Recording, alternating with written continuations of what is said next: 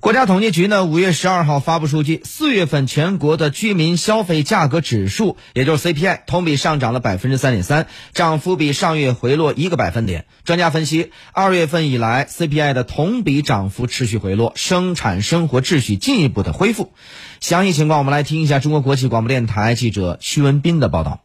国务院参事室特约研究员姚景元分析指出，四月 CPI 涨幅明显回落。表明国内疫情防控向好形势进一步巩固，生产生活秩序加快恢复。四月份比三月份这个 CPI 涨幅回落一个百分点，它说明了我们战胜这场疫情，呃，取得了绝对性成果，说明我们复工复产、恢复经济取得了重要成就。统计显示，四月份食品价格同比上涨百分之十四点八，涨幅回落三点五个百分点。非食品价格上涨百分之零点四，涨幅回落零点三个百分点。食品中，猪肉价格同比上涨百分之九十六点九，涨幅回落十九点五个百分点。牛肉、羊肉、鸡肉和鸭肉价格上涨百分之八点二至百分之二十点五，涨幅均有所回落。鲜果和鲜菜价格同比分别下降百分之十点五和百分之三点七。非食品中，医疗保健、教育文化和娱乐价格。分别上涨百分之二点二和百分之二，交通和通信、衣着、居住价格分别下降百分之四点九、百分之零点四和百分之零点三。姚景元表示，可以预测五月物价总水平将呈回落态势。可以预测到，我们五月份这个价格的走势啊，还是会有所回落。五月份的话呢，我们气候条件进一步转好，复工复产呐，整个恢复经济呢，我们会取得进一步的这种成果。所以从这个角度来说呢，预测我们这个整个价格走势啊，基本上是一种回落平稳这么一个状态。当天发布的数据还显示，四月份全国工业生产者出厂价格同比下降百分之三点一，环比下降百分之一点三。好，我们看到呢，是人民银行调查统计司有关负责人呢，就四月份的金融统计数据情况呢，是答《金融时报》的记者问。呃，负责人就表示说，现在呢是社会融资规模大幅的增长，主要受以下的三个方面的合力推动：一是金融机构呢进一步的加大对实体经济的信贷的支持；二是金融市场呢对实体经济提供的直接的融资增多；呃，金融的债券和股票融资在社融中的比重明显上升；第三呢是金融体系积极配合财政政策的。发力推动政府债券融资大幅的一个增加，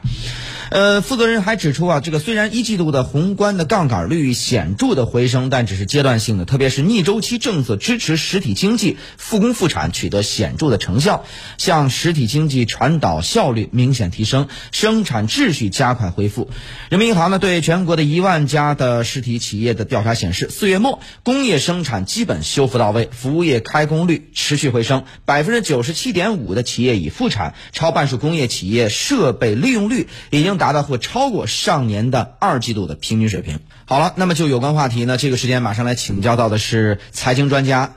直信投资研究院院长连平先生。那么，首先我们先来了解到的，目前的整个的信贷的回暖是否跟我们现在出台的很多的政策是相关的，而且看来效果得当呢？呃，我们来听一下连平先生的分析解读。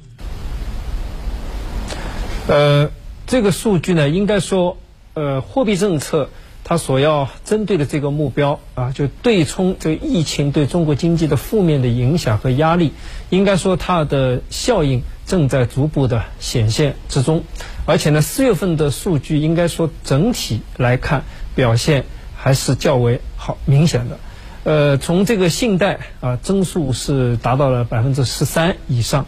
呃，社融啊中间。比较有亮点的还是这个企业发行债券啊，增长的速度达到百分之十九点四，也是这个近年来较高的一次增速。那么 M 二、M 一呢？也也都继续在回升的过程中间，那么尤其是 M 二啊，它的这个表现呢，也是三年多来首次出现这样的一个较高的增速。呃，只是 M 一呢，虽然它也是回升的，但是幅度并不是太大。所以我们从从这个货币、信贷、社融啊这个多个方面的数据总体来看的话，呃，应该说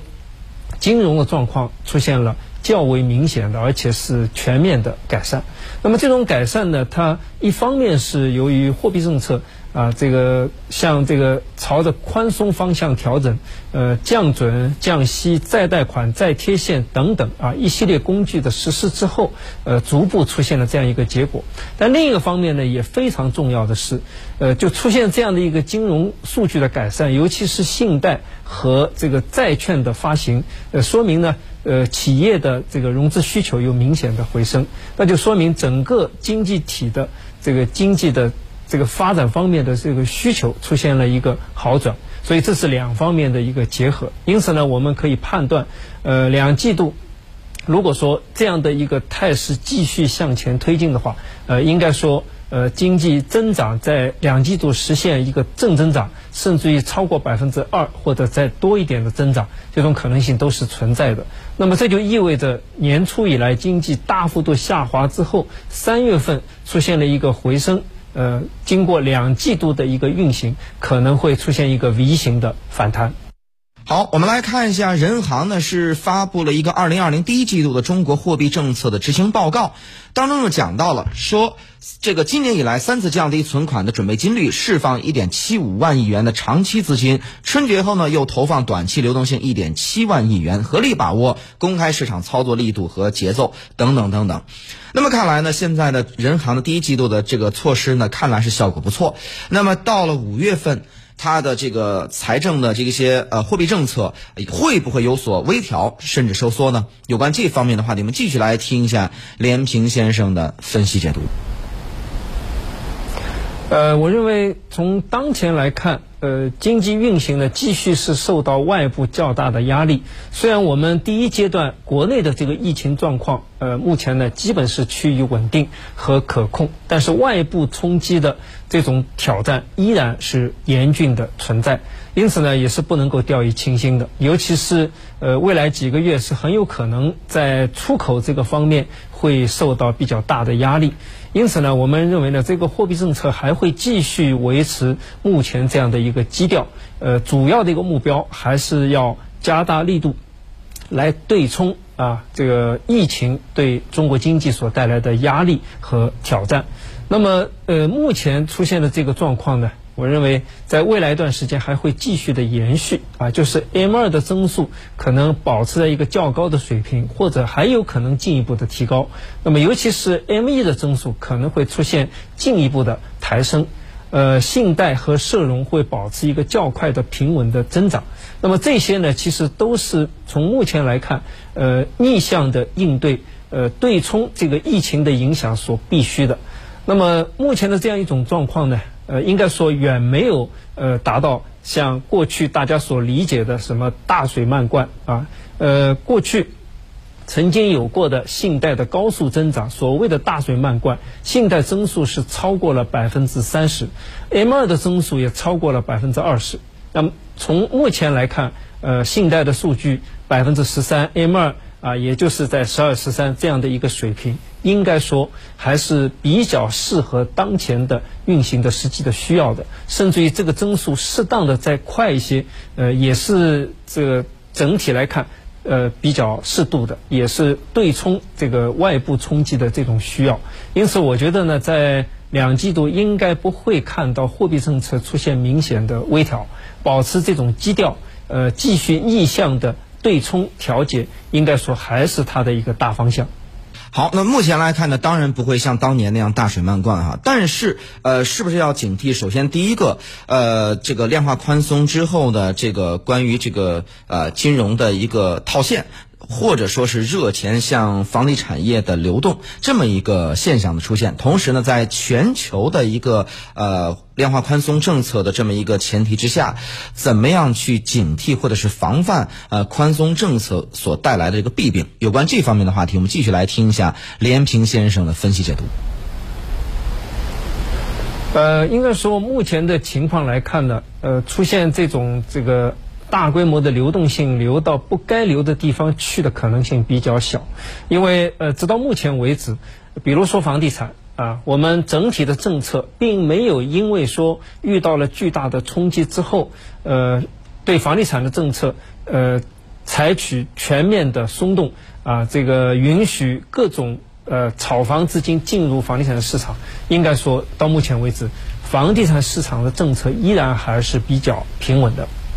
保持了政策的连续性和稳定性。呃，在目前各地啊，尤其是一线和二线城市有关房地产市场调控的这个政策下面，呃，应该说我们可以看到的是，对于那些炒房资金要大规模的进入这个市场是比较困难的。比如说，依然存在着限购、限贷、限价等等啊这一系列的有关的举措。因此，这种情况下面呢，是很难形成呃大规模的流动性流到房地产市场去。